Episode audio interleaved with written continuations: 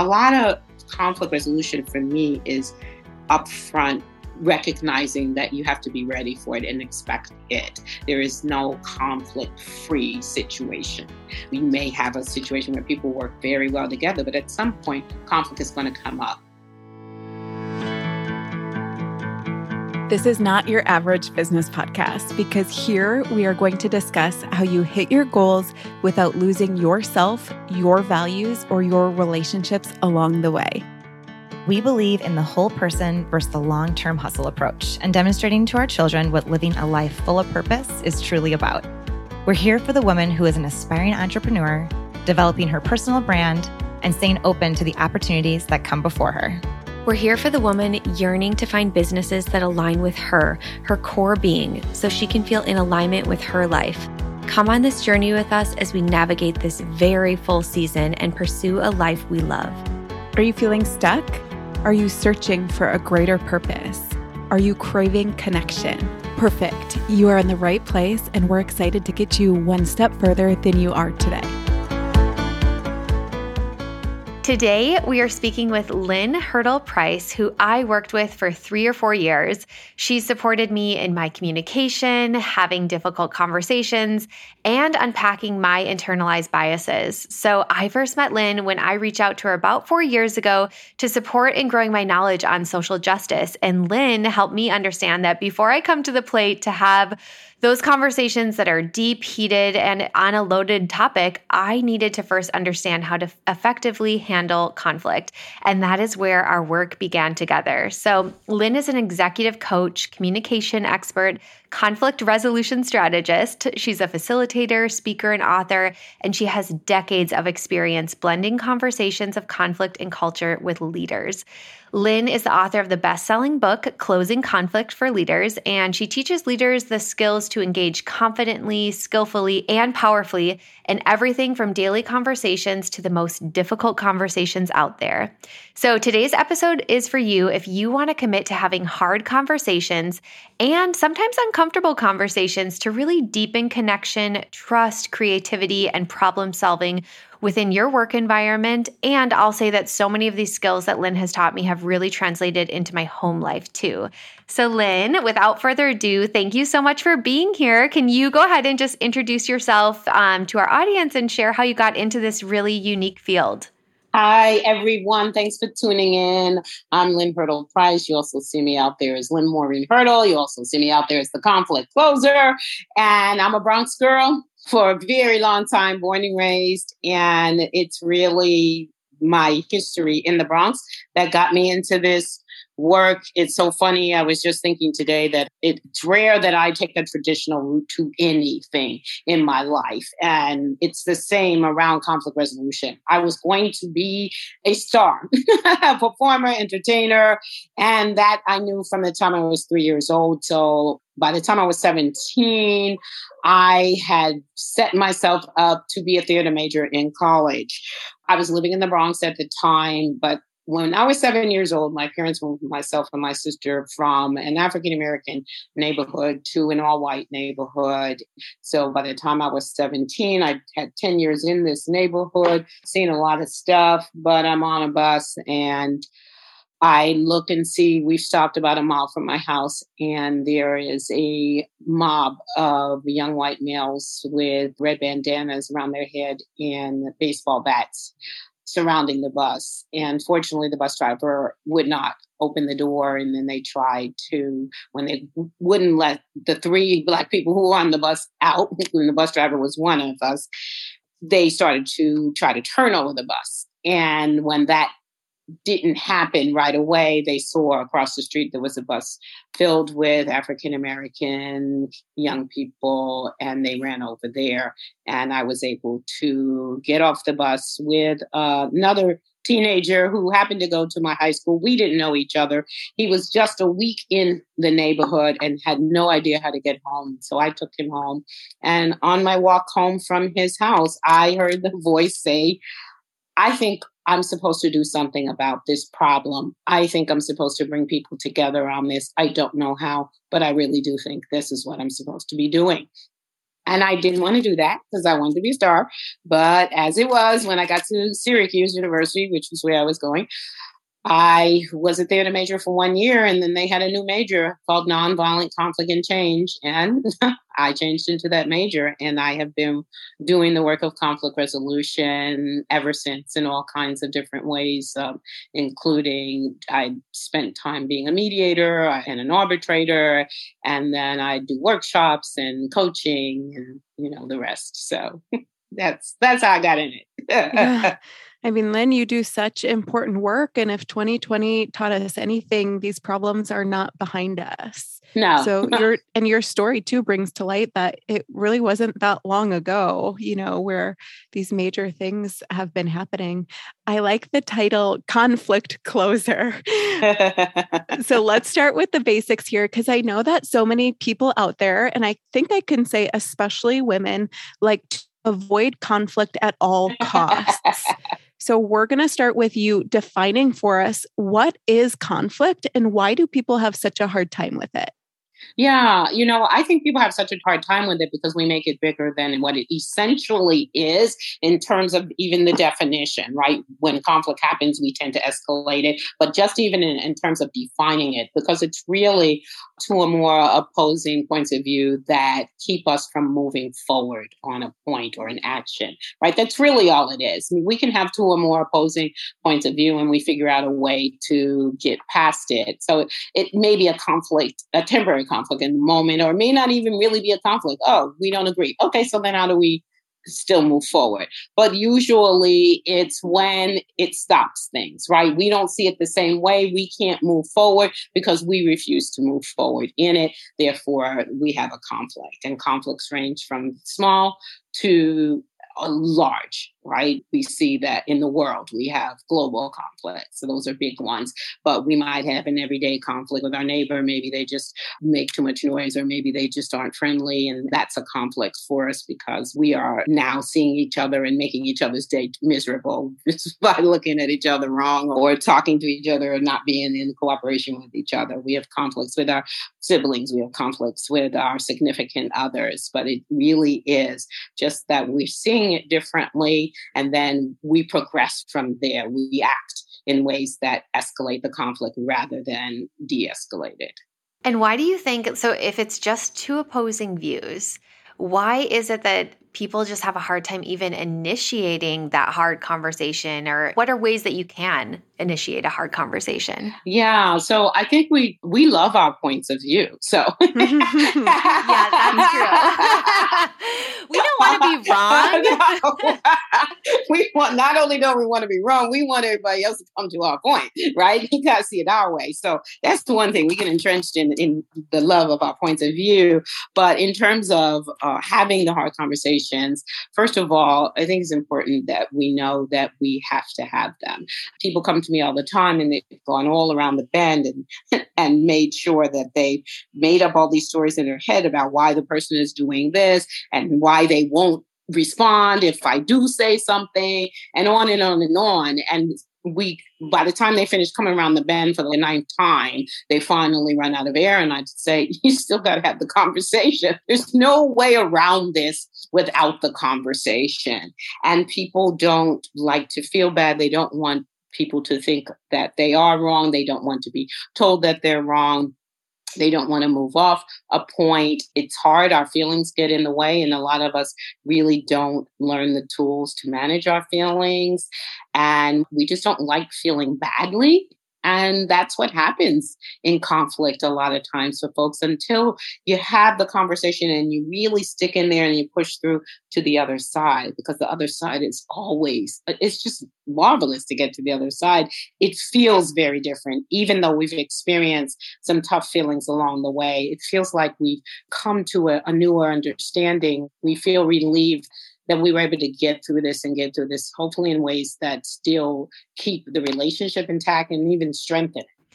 Yeah. And so let's say I'm holding on to that hard conversation. I'm holding on to me wanting to be right, but I know that my relationship can't move forward. Let's say it's a work relationship. Is there a good prompt that I could use to just initiate? Like, I can tell that there's some unrest here and I want to have this conversation with this person? Is there like a quick prompt that you use? A quick prompt to myself or a quick prompt to quick start prompt the conversation? To, yeah, to start the conversation. I feel like even just opening it up can be really difficult. Mm-hmm, yeah. People all of us are not listened to enough. And one thing that we love, love, love is to be listened to. Why not? Right? It, it means somebody really is showing some interest and care and concern in your point of view. So I always open up with I really want to have a conversation and I really want to hear your point of view. I think that people respond to that that you want to actually listen to me. When you say you want to have a conversation, what they immediately think is you're just going to talk at them and you want to just drill down on your point and they're not going to be listened to because that's pretty much what happens. But if you can let them know that you really want to hear them, you want to listen to them, even if you've heard it before, get in there and get an, a fresh perspective on it. I'm coming in to listen. Of course, I'm coming in to respond, but my first point of order is to hear you. Yeah, I like what Kat said in the beginning of this conversation about how the things that we're learning from you today can really also trickle into our lives at home. Mm-hmm. I know mm-hmm. something that my husband and I have really worked on is earlier in our relationship when we were having conflict, we really both talked to talk and we could not wait to get our next point in. And the growth has really been to listen and not just be waiting to make your next point, but to truly hear what is on their side of the street. So, I have talked pretty openly on my Instagram account about our communication and the journey that that has been. Recently, I brought up a conversation that I had with my friends decoding couples, and they are couples therapists. Mm. I was telling them about this conflict that Drew and I had because, to be honest, Lynn, I thought they were going to take my side. I thought that they were going to have my back. But I, I really felt like my husband was over asking or asking too much of me. And mm-hmm. they reminded me that Drew has every right to communicate his needs clearly. And I have every right to say no to his needs. Yes. So, this is an example where I'm sure this also happens to you, where people seek you out because they think that you're going to come alongside and kind of be on their side because we're always feeling like the other person is a little bit more to blame. So, how do you approach this when someone brings you on and they're thinking they've got a teammate, but you're helping them essentially to put up a mirror and see, you know, what part of the conflict they are? Oh, I I'm straight up with people when they come to me because I'm going to say 99.9% of the people who come to me come to me because they think I'm going to tell the other person they're wrong or I'm going to fix the other person and I'm straight up, yep, we're going to deal with conflict and the first place we start is with you. That's always my opening. and it's always like, what? but that's because you are the only person that you really can control in conflict. And there's a lot there that you can do with yourself if you allow yourself to learn skills, use them, learn strategies, techniques, and conflict resolution, and use them. So we start with you because you have the most power over you. And if you are able to be successful in using the skills, then oftentimes you can really get through some difficult conversations with others. And hey, there's no guarantee that someone else is going to change or do things differently. But I learned a long time ago for myself, I have to like the way I handle conflict more than mm. anything else, more than in quotes, winning, more than being right, more than getting my way. I have to like the way I handled it. I don't like coming back from a conflict and feeling badly about my behavior. that doesn't feel good to me. And plus, I just feel like I can do that. I can handle myself in a conflict in a way that even if I didn't get what I want, I can say, but I really like the way you handled that, Lynn. And when I don't handle it well, because I am human like everyone else, and there are many times when I don't, uh, especially according to my sons. But but but when I don't, I'm very very easy to apologize. I learned that as a skill. I learned the power of a sincere apology. Like, yo, I really I messed up here. And I'm just wondering if we can rewind the tape or we can do this again. I've done that so many times and people have responded well because we don't do well as a society around apologies. And so when they hear one and they know that it's genuine, they respond well. It is really all about growth because a when i used to argue with my let's just say my partner again, I used to feel like I was a prosecutor. I just wanted to make all of my points. And then I realized there is no reward for winning the argument. Mm. The better place to get is that we both feel well in this relationship and we land somewhere where things are working for both of us. So it's just this huge growth journey that we all go on. And also, to your point, what you said really resonated with me. I can only control myself. And I yeah. think that's growth too, because a lot of us, we go through the early part of adulthood thinking that we can control or change other people. And at the end of the day, that just really isn't true. it isn't. It isn't. Including, I want to say this for parents, including our children.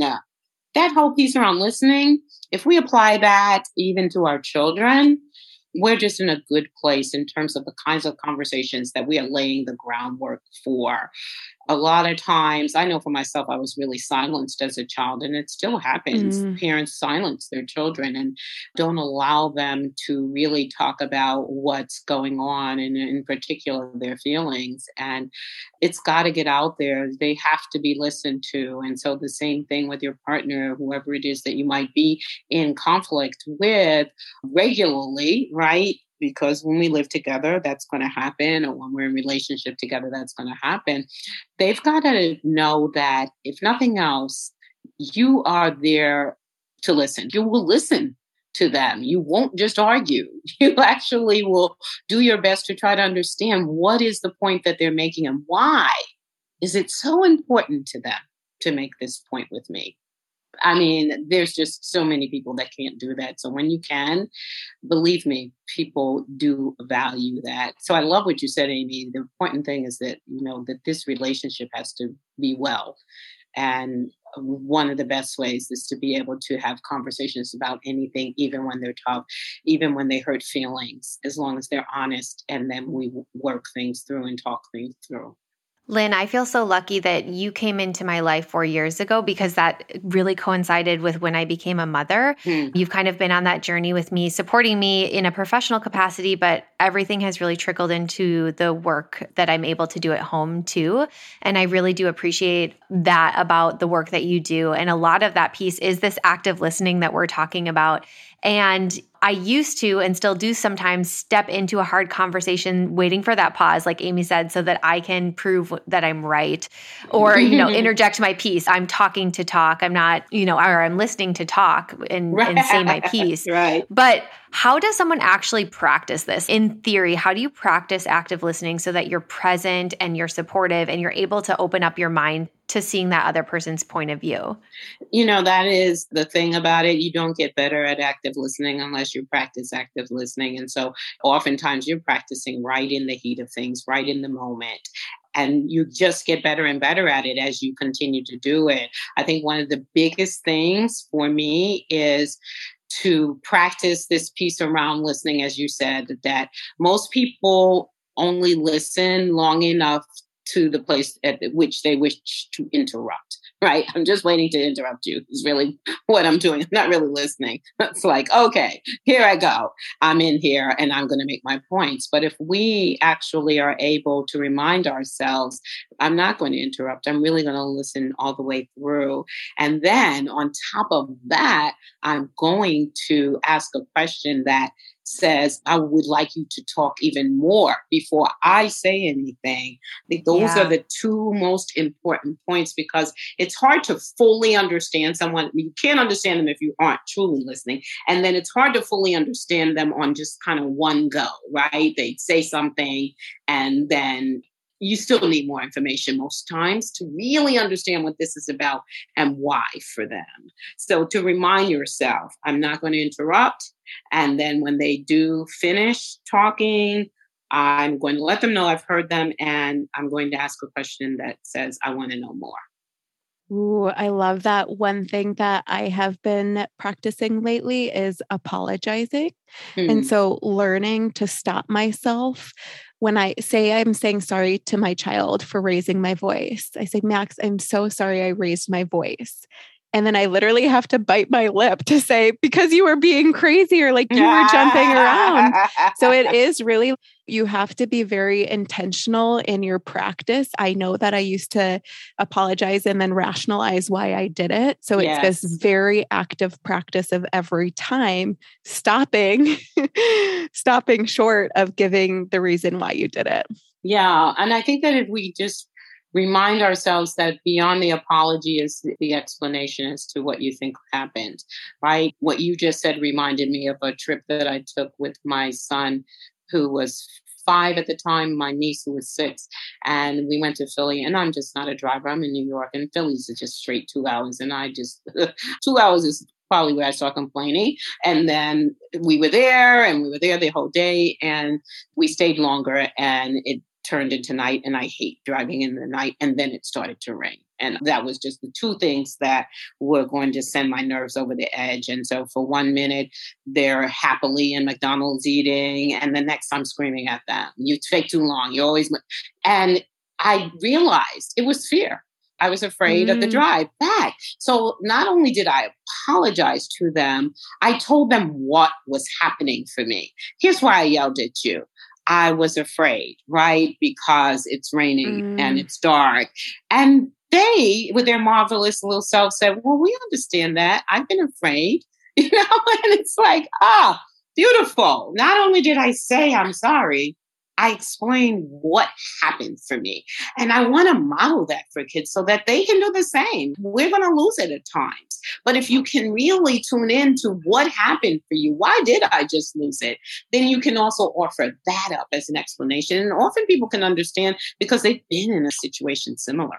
Right. Yeah. That makes total sense. So that our kids or whoever else we're interacting with isn't guessing why we right. just blew up. Yeah, that makes sense. Right. So I know that you've worked a lot with leaders, and as business owners ourselves, Kat and I understand that sometimes there's a power dynamic at mm. play. So we were wondering what do you say to someone that wants to have a tough conversation with their boss or someone in power when they don't feel psychologically safe with them? That can be very, very hard. Yeah, I'm going to say that that's a really difficult situation to be in. Power changes things tremendously anyway, but certainly if it's not just that it's your boss, but that you don't feel psychologically safe to do so, then you're going to really have the kind of conflict that may not be able to be resolved in the way that you would like. So I would say if you don't feel psychologically safe with them, but you really feel like I really want to at least try, then you really want to enter into just saying, I'd love to just talk about and have it be something specific because the more general you are, the more threatened they become, right? So I want to talk about some things that are going on that I'm unhappy with sounds much more threatening than I'd really like to share with you what happened for me in our this last conversation that we had. Would you be willing to have that conversation with me? If they're not willing then you're going to have to make some decisions. Is there another way in? Is there someone else that who has their ear that might be able to champion your cause or help the conversation? Is there something in the company that allows you to have a mediated conversation with them and you feel safe? But psychological safety is no joke.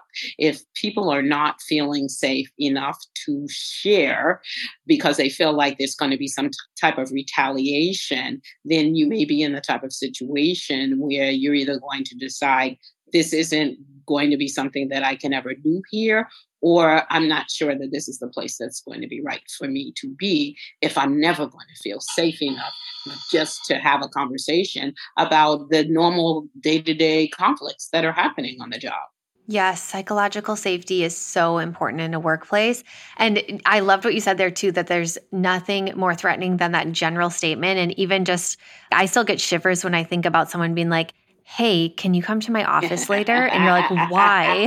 or can you meet, you know, that's so general. It just gives mm-hmm. me the shivers just even thinking about that. And so, now that I've been in a position of quote unquote power and have, you know, whatever, been a supervisor, had people who work below me, I have been in that role now. And so I always want to make sure that I'm very clear with my communication. But I'm still human. There's been times when I've been frustrated mm-hmm. in the workplace where I haven't communicated properly. And I loved what you shared about that story with your son when you were driving and how you repaired that. But how do you go about repairing something if you were in a position of power? Let's say you blew up at one of your employees or someone that is underneath you. How do you go about repairing that to create psychological safety? Yeah. Um, so I think I'm always seeing the model of you owning it is important. So if you you messed up in this situation, then to go back not only again to apologize and to say where that came from for you, but also to recognize that may have threatened how you feel in terms of being safe enough to have future conversations. And I want you to know that I'm committed to creating that safety or recreating it, getting it back. And I hope that you will trust that we'll do that, that I will do that. I think you just have to be able to anticipate what's in their head. Wow, I'm really not feeling safe after that. So for you to put that on the table, gives them permission to say, yeah, I don't feel safe now. Or, hey, I understand we all blow up. I still feel safe talking with you. Yeah, bringing the humanity back into leadership, I think, is really important. We're bringing it back into motherhood. You know, we mm-hmm. realize as parents we can be wrong. Well, guess what? As leaders, we can be wrong too. And our employees are going to respect us more if we're willing to say, hey, I screwed up mm-hmm. during that conversation. I'm sorry I brought a negative lens to it. I just had to do that with one of my employees really recently. So, mm-hmm right there with you guys if you are there. Lynn, what we know right now is that a lot of teams and people are still working remotely, and that can make communication even more tricky than it already was. So, we're wondering how can we create the best environment for conflict resolution for teams that are working remotely? Is it still that you would ask someone to meet with you over video? Would that still mm-hmm. be best? Just give us examples. Yeah, I think face to face is always good. So while we're not in the same space, video for me is important. I, I know sometimes people like to do the phone. Conflict involves all of us. You know, our bodies communicate things. In fact, nonverbal communication is often much stronger than verbal. And so if you can't see the person, then it makes it much more difficult to have the conversation, particularly when we're talking about conflict. If I say something and I'm unable to catch your reaction in your face, then I don't know that you've had this reaction, right? I don't, so therefore I can't speak to it or ask about it. So, yes, it's important remotely to be able to have that one on one to talk to people. I say that a lot of conflict resolution for me is upfront recognizing that you have to be ready for it and expect it. There is no conflict free situation. You may have a situation where people work very well together, but at some point, conflict is going to come up. So, right up front, I always encourage leaders to have some guidelines or procedures, a process around conflict. And when you're bringing people on board, you talk about it. So we have conflict here. Here's how we do conflict here. If you need to put it in writing, if you need to just make sure you've had the conversation with everyone, that's really important. So when conflict happens, they already know, okay, this is how we do conflict. So we're going to do a one on one conversation if we feel like we've gotten to that place where when the conflict is really affecting us, we're not talking about it, we're not able to let it go, or we just really want to make sure it doesn't escalate. People already know coming in right? This is how we do conflict. And if you haven't done that up front yet, it's not too late to go back and say, hey, one of the things I realized is we really don't have a process or a way for us to make sure that we're resolving conflicts regularly. So I want to put that in place. Here's what it is. Let's have a conversation about it. And then let's make sure that we're using this process. And then we evaluate how that's working as well. Oh, Lynn, I loved that answer because I think that's a step that a lot of people skip you know you don't really yeah. think about the upcoming conflict but every business and every team is going to experience some i also noticed in that answer you didn't say to send off a text or an email when you're hot because i feel like some of the worst communication happens in those text messages or in those emails mm-hmm. where you can't hear their voice and then i find i found this before myself and my team they'll put their own tone tone to the email. and it's like, wait, wait, wait. I wasn't trying to be, I was simply saying it. I wasn't saying it in the voice that mm-hmm. you're giving it. So I think a lot of times we can get lost in translation if we rely too heavily on our text messages or our Slacks or our emails. Absolutely. And I took a workshop many, many years ago, I think really starting really when email was getting big because I don't remember him talking about texting. But one of the things he said that in writing it's dangerous because what they found is that when you put something in writing, that is around you know, conflict that people view it as negative that's just the view they go with. Mm. And that's the tone that they apply to it, that this is negative when it could be really neutral. But in writing, because we don't have anything else to go on, we go to our own head, our own thought. And that space is that what they mean by that really, it sounds bad or it's bad. And they didn't really mean anything by it. but in writing, you can't tell. So some people say, write the email, but don't send it. No, because you might push send. you just hide it at the, I say, write it out on piece of paper because then you can decide if first of all if you want to take now that extra step to then type it in or whether you want to just ball it up and throw it away and and really make sure you're in a place to make that right decision if email or text is your only option. Yes. Oh my gosh. I think that was one of my dad's first advice when I started in the working world. He said, Kat, you can never tell the tone in someone's email. and mm-hmm. I would always mm-hmm. repeat that to myself. You know, if I was, is this passive aggressive? And it was like, no, this person's just stating what they want. or sometimes it might be passive aggressive, but you don't know. So that is worth the conversation and the follow up. And so, one of the most common questions that we've received from our community that I'm just dying to ask you about to find out your best tips and tricks on are how do you give and accept feedback without taking it personally? So let's say, start with how do you accept feedback without taking it personally? I'm going to say that it is really difficult, I think, for people to give the kind of feedback that doesn't become personal. So that's really the first thing is we need to learn how to give feedback. Feedback is for growth. It isn't to tear people down. And so you really want to make sure that you're identifying areas of growth along with areas where people have grown, right? And I don't necessarily believe you have to put the good before the challenges. You can do both. You can make sure you that you include both. But I do believe that there's a way to present the challenges that doesn't become personal. So, what is it that you want them to improve on? Right? That's important. Be able to say what it is and to give some steps and not to name call. So, if something is given, then deadlines need to be met. I can deal with that.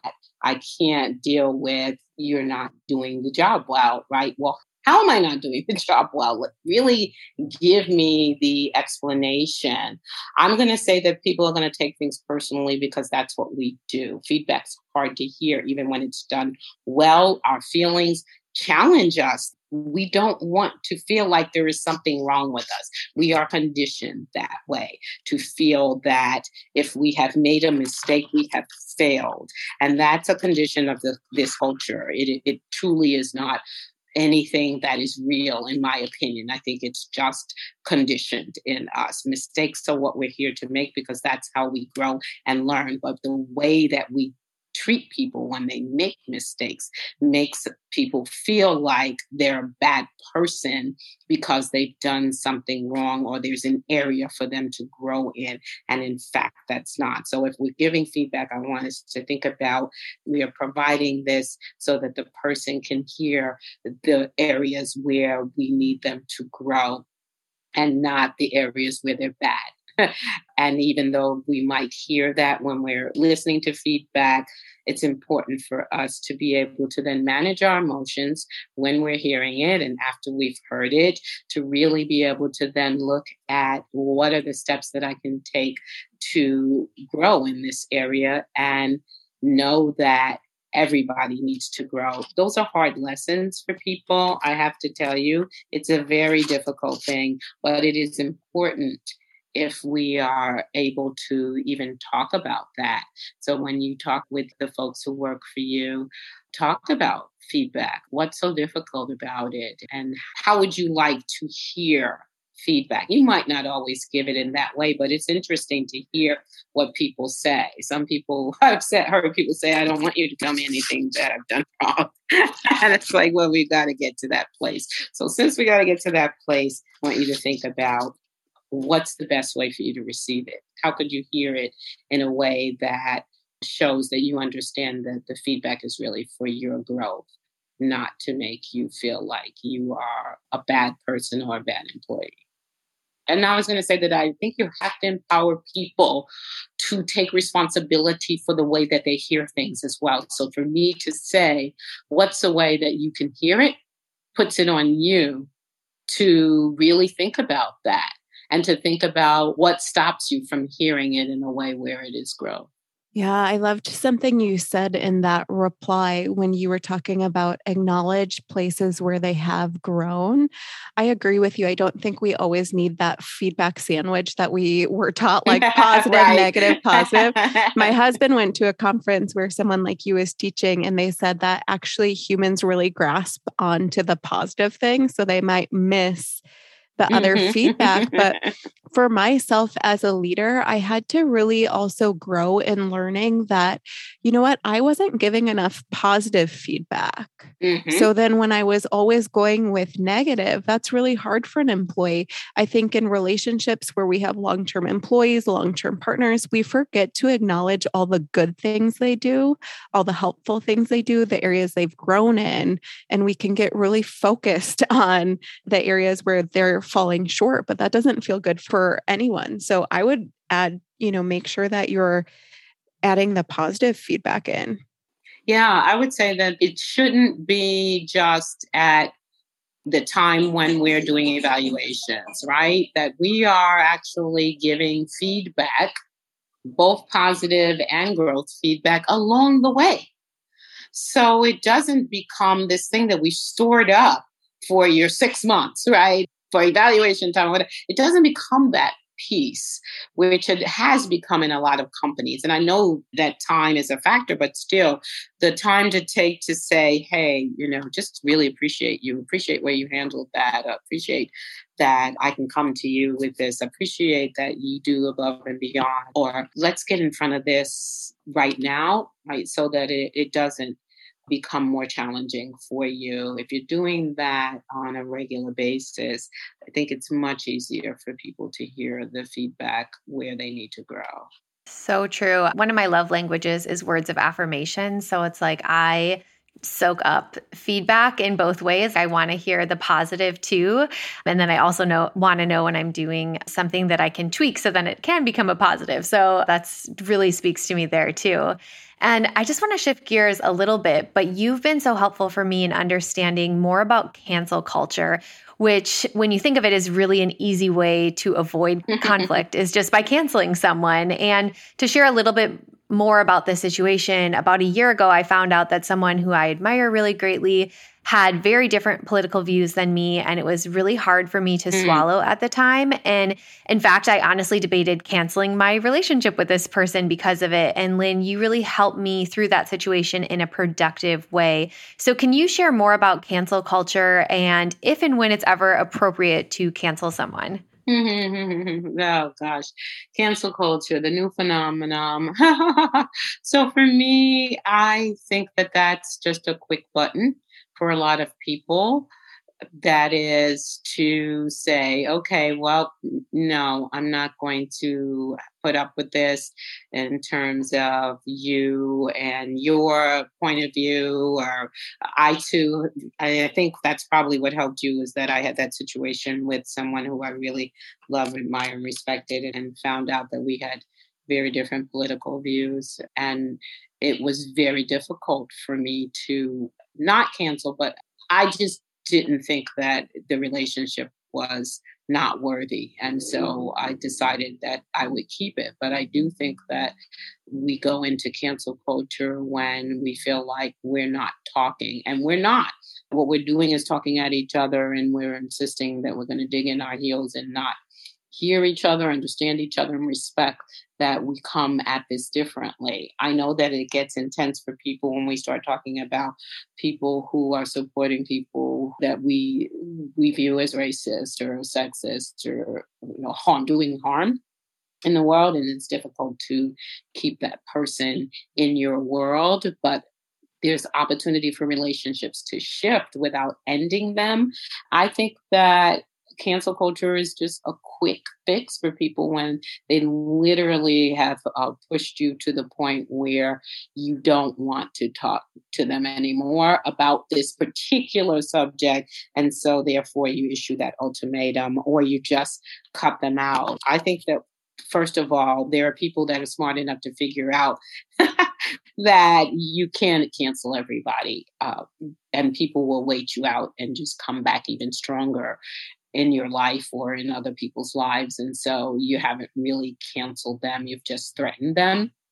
But the other thing I think is important about cancel culture is that it just doesn't allow us to be in conversation with each other and to hold the space for people to grow and change. And that is what I have seen with people who have not push the cancel culture button, that they've actually held the space for someone to grow and to change their points of view on things and for themselves to change their point of view. I can appreciate what this particular relationship that I'm talking about still brings into my life, even though it's it's different than it was but it still provides some value. I can appreciate that this person's point of view on that is very difficult for me to handle, but at the same time, I appreciate where they come from on other things. So, how do I grow in the space that I can keep them in my life, but maybe it's just they're not as close and that's sad. But made the decision that I don't want to cancel them. I don't want to tell them that they're not a good person and, and incapable of growing. I do want to say that we have this really strong disagreement, and here's where it places me in terms of our relationship but I'm not trying to get rid of you cancel culture really makes me very sad because as it is, we don't talk enough. And now we're just getting rid of people. Now, I want to say this I understand the cancel culture around people who've done horrendous things, but I'm also going to say that people who do horrendous things also can grow. And so, where's the room in that? If we entirely cancel them. And I mean cancel to the point where even when they may be trying to come back differently, we've decided they should be totally discarded. And there is no hope for them. I don't believe there is anybody who's like that, as hard as that is for me to say. I just truly don't believe there's anybody who cannot grow and do better. Oh, that was such a good answer for us to hear. And you know, I never had thought of cancel culture being avoidant of conflict. Mm-hmm. And I was also, when it was all happening, because it got really bad for a while, I was like, but is this moving us forward in right. a positive direction? And I just couldn't see how that would. But yeah, it got really intense there for a minute. Lynne, you have been such a pleasure to talk to. Thank you so much for being here. This has been such a helpful conversation for myself, for Kat. And so I know it will really impact our audience as well. So, can you tell our listeners where they could find more of you? Oh, absolutely. You can find more of me at Lynne, L Y N N E, Maureen, M A U R E E N, Hurdle, H U R D L E dot com, lynnemaureenhurdle.com. That's my website. Everything that I do is up there. You can order my book there. Amazon has it as well. And so that's where I am. I'm on Twitter. I'm on, well, I don't really do Twitter much, but I, am on Instagram as the uh, Conflict Closer. Conflict Closer. I'm on Facebook, Lynne Maureen Hurdle, and I'm on LinkedIn. It's Lynne Maureen Hurdle. So there's all the places you can find. Amazing. Well, thank you, Lynne. Thank you so much for being here. And if you found this episode helpful, it would mean so much to us if you headed over to wherever you listen to podcasts and leave us a review.